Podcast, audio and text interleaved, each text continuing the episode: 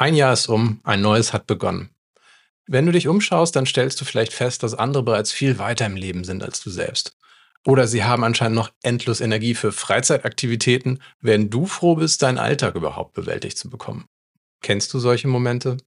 Kennst du das Gefühl, ständig aufholen zu müssen und nie Ruhe zu finden? Wie kannst du deine Ziele und Wünsche umsetzen, auch wenn du weniger Energie als andere hast? In dieser Folge zeigen wir dir fünf wissenschaftlich fundierte Methoden, mit denen du deine Energie besser einteilen kannst, um mehr Zeit für das zu bekommen, was dir wirklich wichtig ist. Wir reden auch darüber, wie wir alle in die Vergleichsfalle tappen und wie wir ihr auch wieder entkommen. Wir wünschen dir viel Freude beim Anhören. Hi und herzlich willkommen beim Still und Stark Podcast. Ich bin Melina. Ich bin Timon. Und wir zeigen dir hier, wie du mit deiner authentischen Art begeisterst, überzeugst und nie wieder übersehen wirst.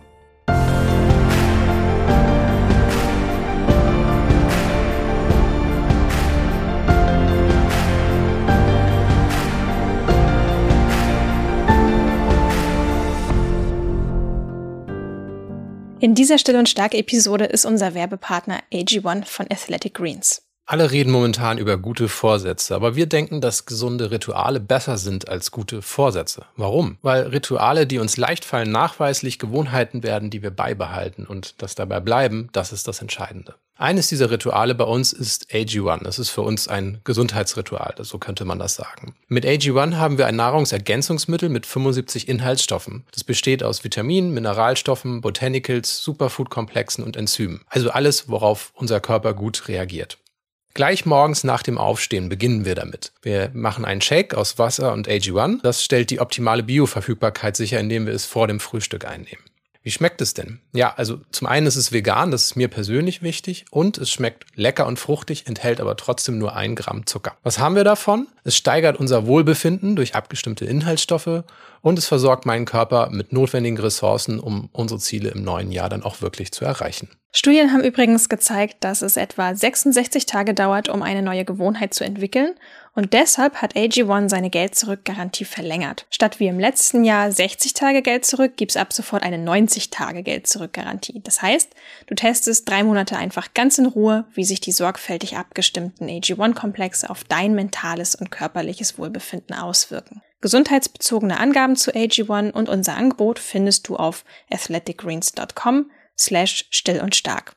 Als besonderes Geschenk für Still- und Starkhörerinnen und Hörer bekommst du außerdem bei deiner AG1 Erstbestellung einen kostenlosen Jahresvorrat an Vitamin D3 und K2 zur Unterstützung deines Immunsystems geschenkt und fünf praktische Travel Packs für unterwegs.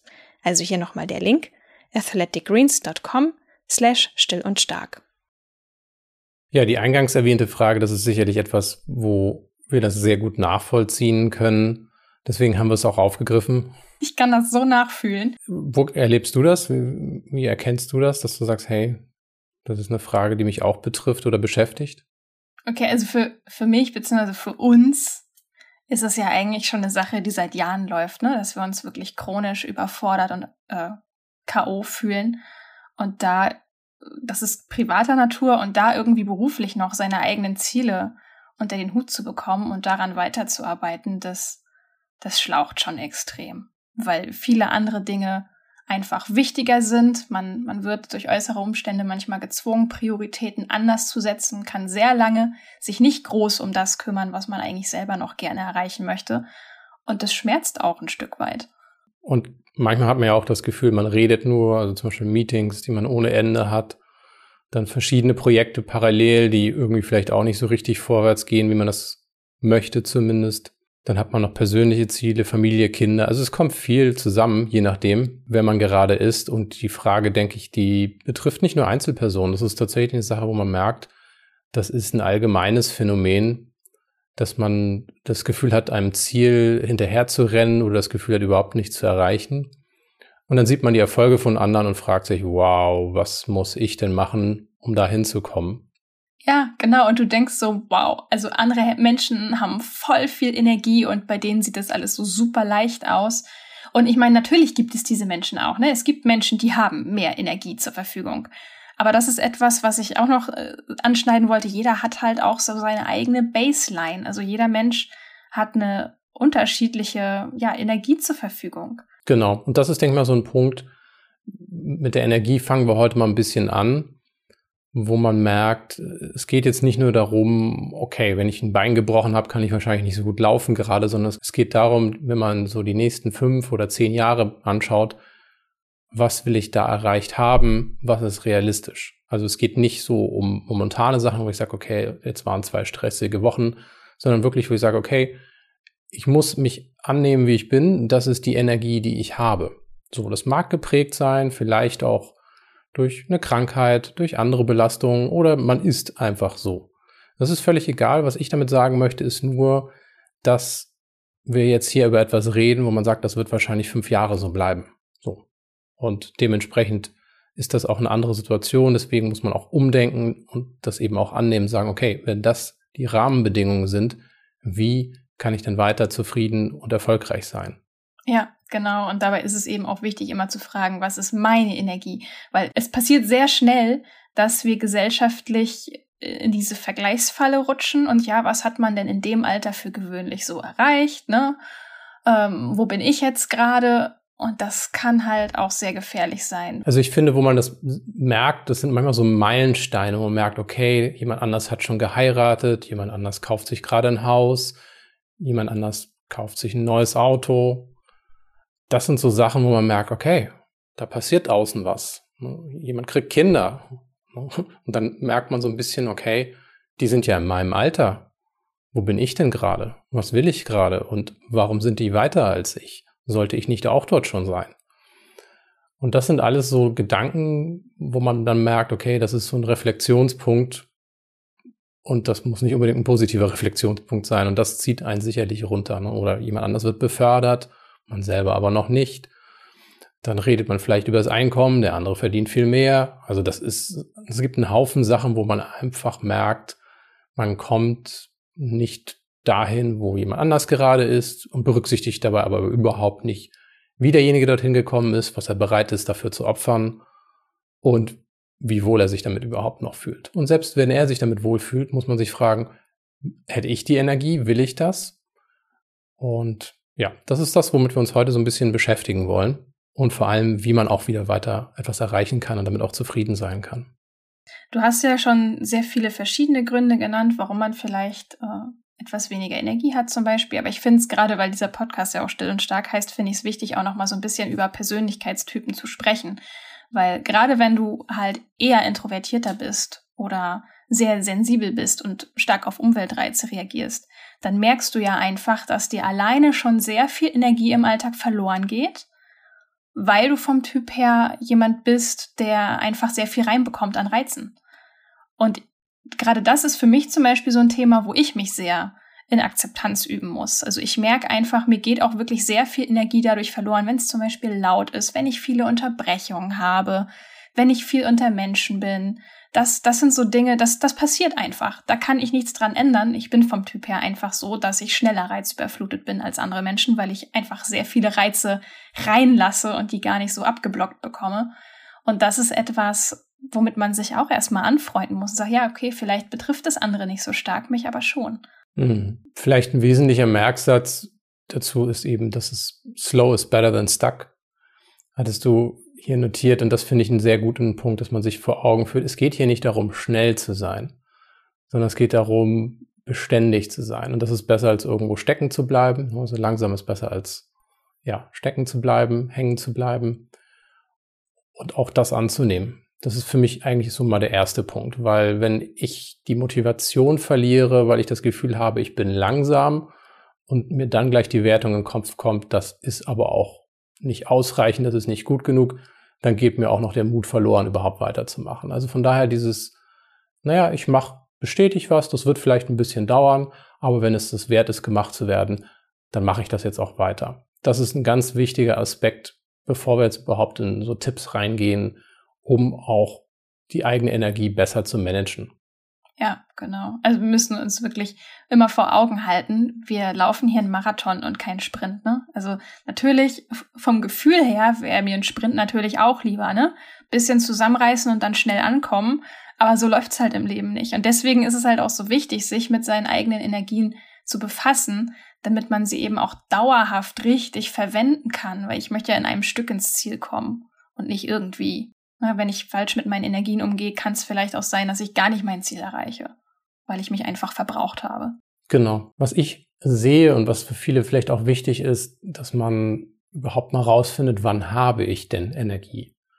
Weil wenn wir den Tag einfach als so einen, so einen 24-Stunden-Kreis nehmen, dann erscheint es einem ja so, dass man sagt, ja, Hauptsache ich habe so und so viele Stunden zur Verfügung, dann wird das schon. Aber meine Erfahrung ist, dass man eine Stunde mit dem richtigen Energielevel wesentlich mehr reißen kann als vielleicht drei, vier Stunden, wo man aber einfach sich schlapp fühlt. Wenn ich jetzt aber nicht weiß, wann diese gute Stunde ist, dann kann es sein, dass ich die mit etwas völlig Trivialem verschwende oder vielleicht da anfange, mal Mittag zu essen und dadurch genau dann in einem Mittagstief hänge, wo ich eigentlich hätte noch etwas machen können. Und das ist eigentlich so der erste Punkt, rauszufinden, wann sind meine produktiven Phasen, weil jeder Mensch hat einen Biorhythmus, aber der unterscheidet sich im Detail. Und diese Details zu kennen, das macht den Unterschied, um auch ein besseres Gefühl dafür zu bekommen und auch ein Gefühl von Zufriedenheit, weil man einfach weiß, dann ist man leistungsfähig, dann sollte man vielleicht nicht in ein Meeting gehen, wo man sowieso nur sitzt oder zuhört. Ja, genau, jetzt stellt sich halt die Frage, ja, wie finde ich denn das raus? Wie finde ich denn raus, wann ich die meiste Energie habe oder wann ich jetzt meine super produktive Stunde habe und wie ich sie auch nutzen kann? Und da kommen wir zum ersten Impuls, den wir eigentlich auch gerne heute mitgeben möchten. Und das ist die Empfehlung, ein Energietagebuch zu führen. Für, sagen wir mal, vier Wochen in etwa. Da sollte man schon einen ganz guten Überblick bekommen haben. Und Timon, du hast das schon mal gemacht. Ich glaube sogar länger als vier Wochen. Magst du mal so ein bisschen erzählen, wie du das gemacht hast und was du daraus erkannt hast? Also das Wesentliche, was so ein Energietagebuch einem nachher aufzeigt, ist, was man erkennt. Von mir aus über mehrere Wochen eben auch, dass man merkt, okay, meinetwegen ab drei Uhr nachmittags kommt meine Energie zurück. Und wenn ich das über mehrere Wochen verfolge, dann merke ich ja, okay, das ist nicht nur heute ein guter Tag gewesen, sondern das ist eine gute Uhrzeit, prinzipiell. Weil so sind meine Abläufe und da passt es und auf einmal habe ich dort Energie. Und das kann man erst erkennen, wenn man mehrere Tage hintereinander feststellt, okay, das ist immer das gleiche Muster. Also soll sich eigentlich ein Muster abzeichnen. Das ist die Strategie dahinter. Es gibt x verschiedene Möglichkeiten, das zu machen. Das Wesentliche ist eigentlich, dass man sich notiert, wie viel Energie habe ich jetzt um 15 Uhr, wie viel Energie habe ich um 16 Uhr, um 17 Uhr. Also du trägst dir das wirklich pro Stunde einmal ein. Ne? Das macht natürlich Arbeit, aber das macht man ja jetzt auch nicht ewig, sondern nur mal für vier Wochen, um das halt äh, durchzuprüfen. Genau. Also man kann auch gerne mit weniger anfangen. Es ist halt einfach nur, wo man sagt, okay, vier Wochen ist ein, ein, guter statistischer Wert, wo man sagen kann, da hat man dann auch mal so Aussetzer zwischendurch, wo man vielleicht eine Nacht schlecht geschlafen hat und der ganze Tag anders verläuft. Das hat man damit ausgeglichen und dann hat man auch mehr Sicherheit über so eine Aussage. Wichtig ist, das einfach mal anzufangen. Das denke ich mal ist das Wesentliche. Ne? Selbst wenn man das nur eine Woche mal schafft, dann merkt man ja schon, oh, da habe ich Daten, da weiß ich etwas über mich, erfahre ich etwas, was ich vorher gar nicht wusste. Würdest du sagen, dass man dafür zwei Diagramme machen sollte? Also, dass man, dass man eins macht für so einen typischen Arbeitstag, wie da die Energieverteilung ist, und dass man eins macht für einen Nicht-Arbeitstag, wie zum Beispiel Wochenenden oder eben auch Urlaubstage, wie die Energie sich da verändert? Würdest du sagen, dass es Sinn macht, das zu trennen? Prinzipiell würde ich sagen, es kann Sinn machen, aber man muss sich dann auch fragen, warum macht man zwei Diagramme? Also je komplexer etwas wird, desto unwahrscheinlicher ist es natürlich, dass man das Projekt auch durchführt. Ich habe das meines Wissens nach nicht gemacht. Das liegt aber daran, jetzt kommen wir auf den wichtigen Punkt, warum man es machen sollte, das zwei Diagramme zu nutzen, ist, wenn mein Wochenendrhythmus völlig anders ist als mein Arbeitstagrhythmus. Mhm. Okay. Also das ist ein wesentlicher Punkt. Ne? Wenn ich sage, ich, ich schlafe länger, ich esse anders, ich esse zu anderen Zeiten, klar, das wirkt sich natürlich auf so eine Auswertung auch aus. Dann lohnt es sich, das zu separieren. Total. Und äh, eine Sache wollte ich auch noch mal mit reingeben. Das ist auch immer sehr wichtig, den eigenen Zyklus in diese Überlegung mit einfließen zu lassen. Ne? Weil es gibt Phasen, in denen ist einfach nicht der richtige Zeitpunkt stark zu pushen, weil einfach hormonell ähm, so viel passiert, dass nicht dieselbe Energie da ist wie vielleicht noch einen Tag vorher oder zwei Tage vorher. Und es ist eben sehr wichtig, finde ich, dass man dann rausfindet, wie man mit dem eigenen Rhythmus arbeiten kann, statt gegen an. Ich habe dazu auch einen guten Buchtipp, falls sich jemand das mal genauer anschauen will. Der heißt äh, Superpower Periode von Maisie Hill. Danke an Isabel Prophet an dieser Stelle für den Buchtipp. Ich habe es mir auch gerade gekauft. Ja, Und was diese Diagramme angeht, es gibt x verschiedene Methoden. Ich habe das über Google Tabellen gelöst. Das ist natürlich ein bisschen komplexer, das Ganze. War natürlich lohnend für mich. Man kann das Ganze aber auch in Form eines Bullet Journal einfach eintragen, dass man sich dann sagt, okay, ich trage hier meinetwegen eine, eine, eine 5 ein. Also ich mache mir erstmal ein Diagramm, dann trage ich mir eine 5 ein, wenn ich viel Energie habe, eins wenig. Ich kann das mit Punkten machen. Da gibt es verschiedenste Methoden. Das ist aber auch nicht entscheidend. Wirklich entscheidend ist, einfach mal aufzeichnen über einen Zeitraum von vier Wochen, wie du es zum Beispiel gesagt hast, wie ist denn meine Energie über den Tagesverlauf. Und das Gleiche, was du eben auch noch sagtest für den Zyklus, ich finde das super spannend, weil man sich, wenn man diese Informationen hat, eben auch nicht mehr so fertig macht dafür, dass man gerade nichts leisten kann. Und man sagt, ja, ja. das ist wie jeden Monat. genau, ja, ich glaube, wir müssen auch einfach generell mal weg von dieser Annahme, dass wir jeden Tag mit derselben Energie aufwachen. Das ist ja völliger Quatsch. Wir wachen, wir wachen jeden Tag anders auf.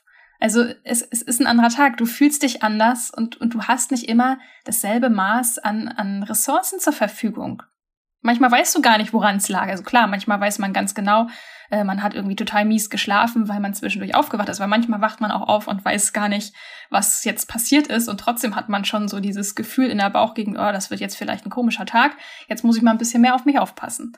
Genau. Da kommen wir eigentlich dann auch zum nächsten Punkt, das ist nämlich Energieräuber zu identifizieren. Und was kann man dazu sagen? Was würdest du empfehlen? Was, was siehst du so worauf man ein Auge haben sollte, um das vielleicht auch mit festzuhalten. Das ist eine ganz spannende Übung für alle. Ich glaube, viele Leute, die Listen lieben, werden da ihre große Freude dran haben. Weil erstmal nimmt man sich einfach wirklich ein Notizbuch oder einen Zettel und fängt an, alle Aktivitäten aufzulisten, die fürs eigene Leben wichtig sind. Und nicht nur die Aktivitäten, wie zum Beispiel Sport, Social Media, zu wenig gegessen, das können auch äh, natürlich positive Aktivitäten sein, wie Rituale, wann schreibe ich in mein Journal, mache ich Achtsamkeitsübungen den Tag über. Also wirklich mal so alles aufzuschreiben, was mache ich eigentlich so den ganzen Tag über, positiv wie negativ. Das sind so Sachen, wo man ähm, auch mal Energieräuber bei Aktivitäten herausfinden kann aber auch Substanzen. Substanzen sind zum Beispiel auch ganz, ganz wichtig. Und da kann man auch mal so eine Liste machen. Ne? Was, was sind so Substanzen oder Lebensmittel, die ich so den ganzen Tag regelmäßig zu mir nehme? Zum Beispiel Koffein, Alkohol, Süßigkeiten auch ganz, ganz wichtig, können großer Energieräuber sein, wenn man da sehr viel snackt zum Beispiel. Oder Fertiggerichte. Ne? Also alles, was man, was man tagtäglich so konsumiert, was einem persönlich wichtig ist, das einfach mal aufzulisten und dann im nächsten Schritt zu schauen, was davon gibt mir Energie und was wiederum zieht mir Energie ab. Also wirklich mal so eine, ja, so eine buchstäbliche Energiebilanz für sich selbst zu erstellen. Das Wesentliche, denke ich, ist hier auch, dass man hier nicht sich in Details verliert, aber die Sachen, die du genannt hast, das sind wirklich große Faktoren, wo man merken wird, okay, wie fühle ich mich denn, wenn ich morgens meinen Kaffee, meinen Espresso getrunken habe? Wie fühle ich mich, wenn ich abends noch ein, zwei Gläser Wein getrunken habe? Wie fühle ich mich in der Nacht danach? Also wie, wie wache ich morgens auf, wenn ich das mache? Und da merkt man dann schon, okay, das Spielfeld, von dem wir vorher geglaubt haben, okay, alle anderen können was, ich kann gar nichts, ich habe so wenig Energie, wird ein bisschen detaillierter. Man merkt, man hat mehr Stellschrauben im Leben, als man es eigentlich dachte, weil man sagt, okay, auf die Uhrzeit kommt es an, auf diese Faktoren, was mir Energie rauben oder Energie hinzufügen kann. Und dann merke ich, ich habe Dutzend, wenn nicht Dutzende von Optionen, an denen ich arbeiten kann, an denen ich etwas verändern kann, um mein Leben angenehmer zu gestalten und auch zufriedener zu sein. Und das finde ich sehr, sehr wichtig, dass man sich da nicht so hilflos fühlt und sagt, oh, ich kann gar nichts ändern. Ja, völlig.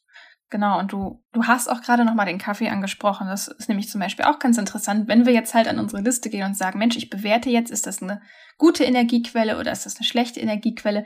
Gerade Kaffee ist eigentlich so ein ganz spannendes Beispiel, weil der Kaffee kann dir ja Energie geben. Du fühlst dich erstmal gepusht, du fühlst dich erstmal ne, so, so ein bisschen stärker motiviert.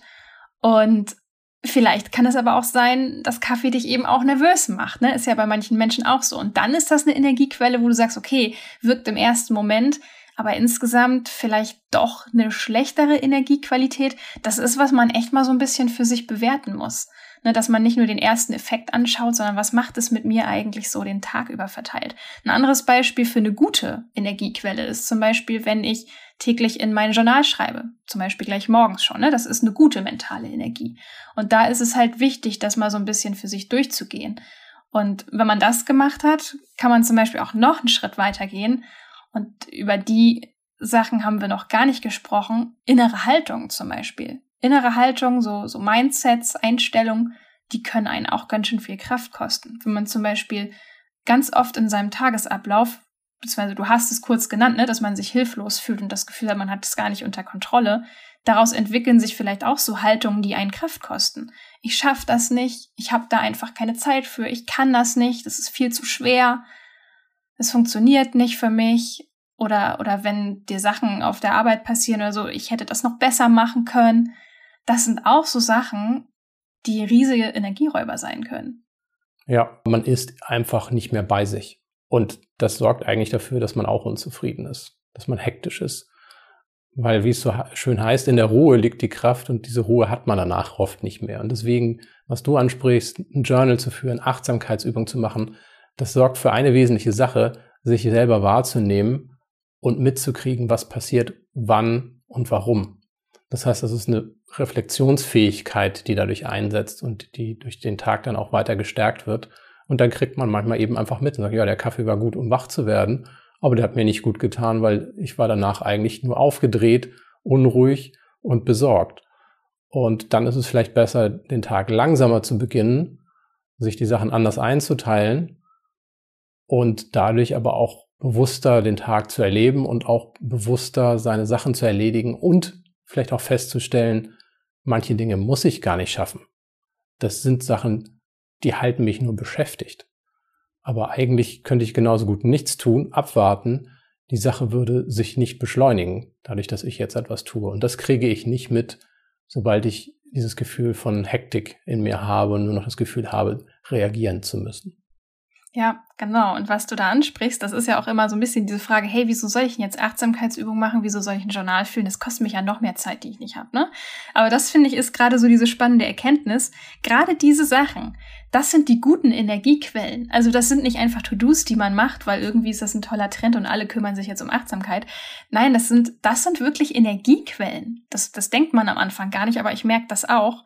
Wenn ich das täglich mache, wenn ich regelmäßig das mache und auch damit den Tag beginne, dann ist das eine Energiequelle, die ich nutzen kann und die das ausgleicht, was ich vielleicht teils auch an Energie verliere durch andere Tätigkeiten. Ja, oder eben auch zu identifizieren, will ich so einen Energieräuber überhaupt noch weiter in meinem Leben lassen?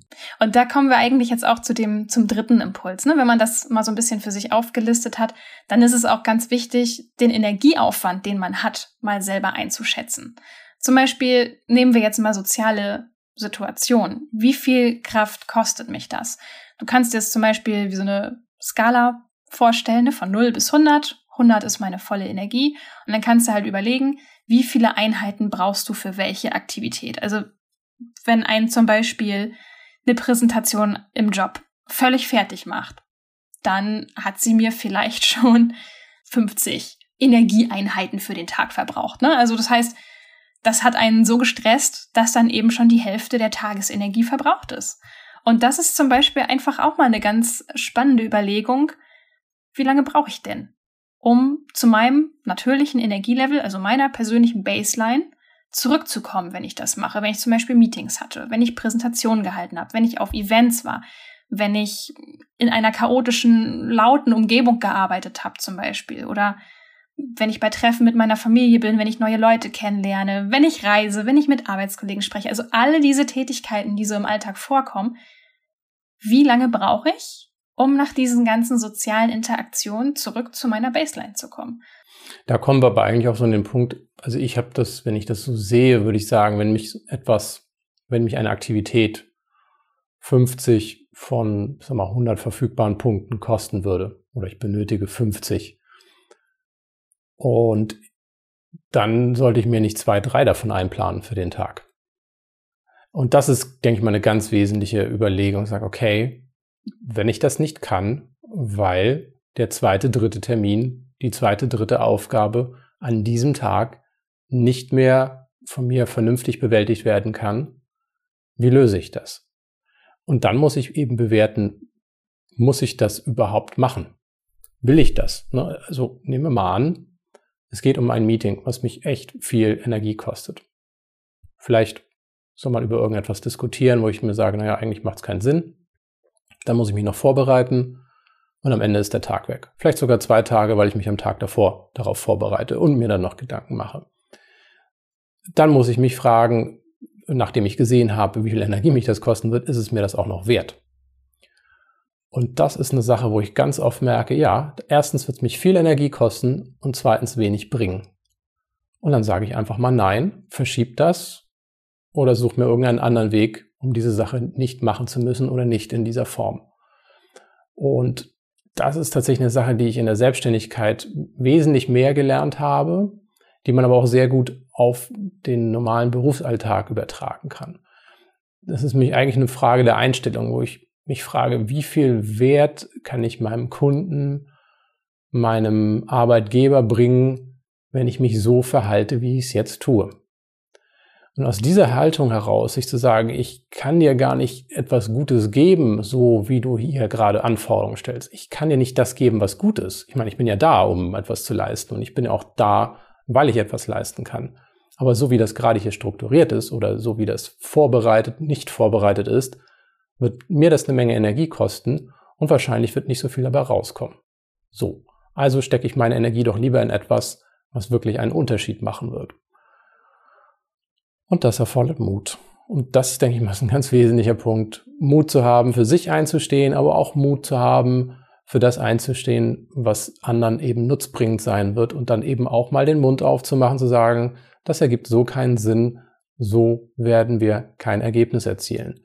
Weil das ist ein wesentlicher Punkt, wo ich manchmal das Gefühl habe, jeder weiß es, keiner spricht es aus und deswegen läuft alles weiter wie bisher. ja, genau. Ja, man kann es ja auch auf eine freundliche Art und Weise machen. Ne? Man kann ja auch wirklich einfach mit einer Frage mal reinkommen und sagen, hey, können wir das vielleicht heute mal anders probieren? Genau. Ne? Also in einfachen Worten würde man sagen, Kosten-Nutzen abwägen. Und genau das macht man erstmal in dem Fall für sich selber. Man sagt, das kostet mich so viel Energie und ich habe da eigentlich gar nichts von. Und ich habe das jetzt schon dreimal probiert und es kommt jedes Mal zum gleichen Ergebnis bin ich denn verrückt, dass ich das jetzt jedes Mal so weitermache? Mhm. Warum mache ich das? Warum sage ich nicht einfach nein? Warum sage ich nicht ab? Ja, du, du hast das Stichwort gerade schon fallen gelassen, Kosten-Nutzen-Verhältnis. Kommen wir mal zum vierten Schritt, und zwar, wie man Energietankstellen findet. Das ist ja etwas, das gerade Introvertierte natürlich auch für sich so ein bisschen perfektionieren sollten, weil um als Introvertierter in einer relativ lauten, in einem relativ extrovertierten Umfeld seine Energie zu maximieren, braucht man natürlich so einen, ja, einen guten Köcher an Verhaltensweisen, um seine eigene Energie ja möglichst im grünen Bereich zu halten. Ne? Also klar, am Abend ist man, am Abend ist man dann schon irgendwann auch mal ausgelutscht, das ist ja auch normal, aber dass man, dass man nicht schon irgendwie vormittags seine komplette Energie verloren hat, wenn man irgendwie noch den ganzen Tag überstehen muss. Und das finde ich für mich persönlich total hilfreich. Ich trage mir meine Pausen wirklich schon morgens in meine Tagesplanung mit ein. Also ich behandle Pausen bei mir wie einen Termin. Also da steht dann Meeting mit XY drin und danach steht da dann auch wirklich drin, so 30 Minuten ein Buch lesen weil ich sonst auch dazu neige, einfach weiterzumachen und die restlichen To-Dos, die da eben auch noch mit drin stehen, dann irgendwie hintereinander wegzuballern, ohne die Pause dazwischen zu nehmen. Und das ist was, was ich sehr, sehr wichtig finde, was mir sehr viel geholfen hat. Und da auch wirklich zu schauen, okay, was würde mir denn jetzt wirklich Energie geben? Ist es ein Buch lesen? Ist es kurz in einen Café zu gehen? Ist es ein Spaziergang in der Natur? Ist es einfach nur ein kurzes Nickerchen? Das kann ja für jeden ganz unterschiedlich sein, wozu man gerade Lust hat. Aber es ist ganz, ganz wichtig, dass man diese Energietankstellen eben auch wirklich mit in den Tag integriert und nicht sagt, naja, gut, Feierabend ist, wenn die Arbeit irgendwie getan ist. Nee, nee, du musst zwischendurch ja auch irgendwie auftanken, um, um weitermachen zu können. Genau, und das ist eben, da kommt es eben ins Spiel, dass man sagt, okay, ich habe ein Energietagebuch geführt und ich weiß, dass jetzt, meinetwegen um 1 Uhr nachmittags, kommt jetzt sowieso eine unproduktive Phase. So, das wäre der Moment, wo ich sage, naja, dann gehe ich raus, setze mich auf eine Bank, lese was, fütter die Vögel, was auch immer. Das sind Sachen, die mir Energie geben werden, weil ich Ruhe habe. Mein, mein Kopf kommt zur Ruhe, mein Körper kommt zur Ruhe. Und dann habe ich wesentlich mehr Kraft und bin noch motivierter, nochmal was zu tun, als wenn ich versuche einfach durchzupowern. Und das ist tatsächlich eine große Tücke, die ich auch immer wieder merke, ist, wenn man mal so eine richtig produktive Phase hat, dann denkt man, ja, und jetzt hänge ich da noch zwei, drei Sachen dran, weil jetzt läuft's gerade richtig gut und ich fühle mich gut. Und dann laufen die Sachen, die danach kommen, aber doch irgendwie nicht so gut. Und es zieht sich in die Länge, man wird immer langsamer und es klappt gar nicht, so wie man sich das vorgestellt hat. Und genau das ist der Punkt, wo man sagt, hey, wenn es gut war, mach eine Pause oder hör auf, mach was anderes und gönn dir auch einfach mal die Zeit dazwischen. Und wenn man jetzt sagt, ah, ich kann jetzt ja aber nicht den Arbeitsplatz verlassen, ja gut, dann schau mal, dass du vielleicht deine sozialen Kontakte in der Zwischenzeit pflegst. Je nachdem, ne? dass man sagt, hey, dann schreibe ich demjenigen eine kurze Nachricht oder ich schaue mal bei dem Kollegen oder der Kollegin ins Büro rein, frage, ob sie auch eine kurze Pause machen wollen. Es, es kommt ja darauf an, wie runter ich bin. Ne? Also es gibt die Sachen, wo ich sage, hey, ein Gespräch würde mich jetzt aufbauen oder es ist eine Person, da muss ich drüber nachdenken. Dann natürlich nicht. Ne? Aber ich versuche nur so ein bisschen die Optionen aufzuzeigen, weil es kann schon hilfreich sein, dass man mit einem Menschen Zeit verbringt, sofern der zu den eigenen Bedürfnissen kompatibel ist. Dann ist es schon mal ganz hilfreich zu sagen, hey, lass uns mal irgendwie vor die Tür gehen, ein bisschen frische Luft schnappen. Ich könnte eine kurze Pause gebrauchen, aber dann können wir vielleicht über ein bisschen was reden. Das kann helfen. Weil das, das finde ich eben nochmal ganz wichtig zu betonen, auch als introvertierter Mensch ist man dann eben nicht jemand, der keine Menschen sehen will, aber vielleicht muss man einfach mal andere Menschen sehen oder andere Gespräche führen. Oder man muss allein auf der Parkbank sein. Auch das ist okay. ja, genau. Und dazu kommen wir jetzt auch noch. Und dann haben wir auch den, den fünften Impuls betrachtet wir müssen uns natürlich auch mit unserem Umfeld auseinandersetzen. Vielleicht, ne, wir reden ja jetzt schon eine ganze Weile, vielleicht hat es manche gewundert, dass wir noch gar nicht über Energieräuber im Außen gesprochen haben. Aber klar, natürlich sind auch Menschen teilweise Energieräuber. Sie können uns Energie geben, sie können uns aber auch Energie absaugen, je nachdem, was das für Menschen sind. Und deswegen, jetzt kommt wieder ein Tipp für die ganzen Listenfreunde, einfach mal anfangen, alle Menschen im eigenen Leben so aufzulisten. Also Familie, Freunde, Kollegen, alle, mit denen man wirklich so jeden Tag regelmäßig Kontakt hat. Und dann kann man ja mal überlegen, ist das eine Person, die mir Energie gibt oder ist das eine Person, die mir Energie abzieht? Also das ist, das ist einfach faktisch so. Und dann ist natürlich jetzt die Frage, wenn eine Person mir mehr Energie gibt, kann ich dann vielleicht mehr Zeit mit ihr verbringen? Und wenn es zum Beispiel eine Person ist, die mir aber sehr viel Energie abzieht oder die vielleicht anstrengend ist, wie, wie kann ich etwas finden, um das vielleicht auszugleichen? Also wir haben ja auch eben über Energiequellen gesprochen, über Energietankstellen. Hm, kann man die vielleicht vor oder nach dem Kontakt mit Personen anwenden, die eben besonders fordernd sind? Ne? Weil man kann nicht jeder Person aus dem Weg gehen, nur weil man merkt, dass sie anstrengend ist. Mhm.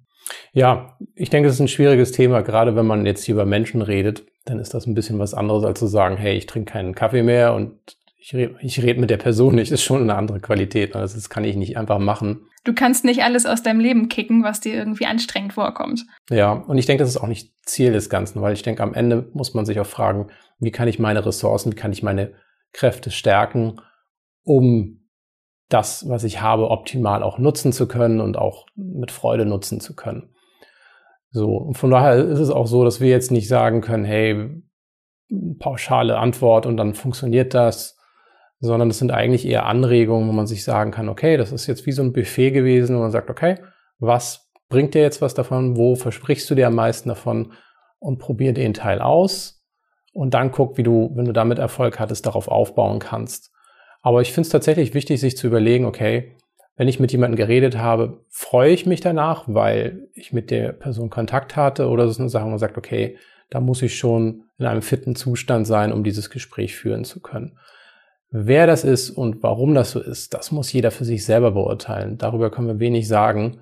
Das ist wirklich eine sehr persönliche Sache und auch ein persönlicher Eindruck. Wichtig ist es aber, darüber reflektiert zu sein, dass es so ist was es macht. Oder vielleicht auch herauszufinden, sind es vielleicht bestimmte Themen, die mich total runterziehen? Sind es Dinge, wo ich sage, ja, wenn derjenige mal wieder darüber redet, was in den Nachrichten läuft, dann zieht mich das runter. Wenn derjenige darüber redet, wie es ihm persönlich geht, dann finde ich das angenehm. Dann ist es wichtig, vielleicht demjenigen das zu sagen, sagen, du, das zieht mich runter, lass das Thema wechseln, das tut mir gerade nicht so gut. Und das finde ich auch sehr wichtig, dass man nicht die Person als Problem sieht, sondern vielleicht auch manchmal die Inhalte die das Problem erzeugen. Genau, und dass man, dass man eben auch rauskommt aus der eigenen Hilflosigkeit und sagt, Mensch, aber vielleicht kann ich ja sogar in dieser Situation als Impulsgeberin oder als Impulsgeber fungieren und auch vielleicht das Gespräch mal bewusst in eine positivere Richtung lenken. Ja, also mir ist bewusst, dass das auch Energie kostet, wenn man ein, ein Gespräch sogar bewusst umlenken möchte. Aber das ist zum Beispiel auch möglich. Es gelingt auch manchmal wirklich, indem man dann zum Beispiel sagt, hey, ich wollte dir noch von was Tollem erzählen, was ich gestern gelesen habe. Das hilft dann manchmal auch, um das Gespräch wieder auf eine andere Ebene zu bringen. Zusammenfassen kann man das vielleicht damit, dass mehr eben nicht mehr ist, sondern manchmal ist weniger mehr. Warum? weil einem das Zeit zum Nachdenken gibt, dass man einen besseren Überblick bekommt. Und was heißt das in der Praxis? Das heißt oft, dass wenn man weniger in einen Tag reinpackt, versucht reinzupacken, man mehr Zeit zum Nachdenken hat, dadurch sich auch besser gewahr wird, wie der eigene Zustand ist, wie der Zustand des Umfelds ist, dass man da vielleicht für das Umfeld nämlich auch etwas tun muss, tun kann. Und Dafür braucht es Ruhe. Das heißt, wenn jemand einfach eine Stunde sich für sich nimmt zum Nachdenken, dann ist das nicht verschwendete Zeit, sondern das ist vielleicht die Zeit, die nötig ist, um Abstand zu sich zu bekommen, Abstand zur Sache zu bekommen, eine erhöhte Blickweise zu erhalten. Und dadurch hat man die erst. Man muss Zeit und Raum haben. Das, das muss erstmal existieren. Und dann hat man wirklich auch die Möglichkeit, sich zu überlegen, wie mache ich das jetzt besser? Was ist wirklich notwendig? Was kann man rausfallen lassen?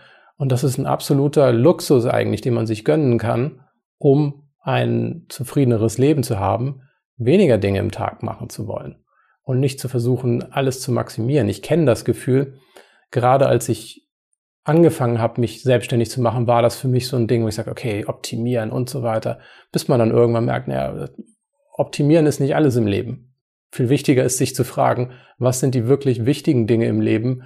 Wo lohnt es sich, Zeit und Kraft drauf zu werfen, weil das Ergebnis sehr, sehr lohnend ist? Und das ist das, was ich oft merke, dass die Leute völlig undifferenziert durchs Leben rennen und wo sie Zeit haben, sie einfach verbraten, ohne nachzudenken. Aber Zeit, die man zum Nachdenken verbringt, ist wirklich wertvolle und wichtige Zeit und dafür muss man eben Raum schaffen. Ja, genau. Ja, und auch indem man diese, diese Fünf-Schritte-Methode anwendet. Ne? Manchmal wird einem dann erst bewusst, dass man Räume identifizieren kann, die man vorher gar nicht erkannt und gesehen hat. Man hat gedacht, so ja, ich habe zwar dieses Ziel, aber wie soll ich es denn erreichen? Schließlich ist der Alltag so übermächtig. Aber wenn man diesen Schritt zurück macht und das wirklich mal bewusst durchleuchtet, dann entstehen auch manchmal Räume, mit denen man überhaupt nicht gerechnet hat. Und das finde ich sehr schön. Und wer sich jetzt fragt, oh, wo soll ich diesen Raum finden? mal ein einfaches Experiment, sich auf den Balkon setzen oder in einen Park den Sonnenuntergang beobachten. Das ist erstens schön und zweitens schafft es einem aber auch die Zeit im Kopf, mal darüber nachzudenken, was wirklich los ist und was wichtig ist und was nicht. Ja, ciao Kakao, wir sind dann mal im Park. und füttern die Raben, ja. Genau.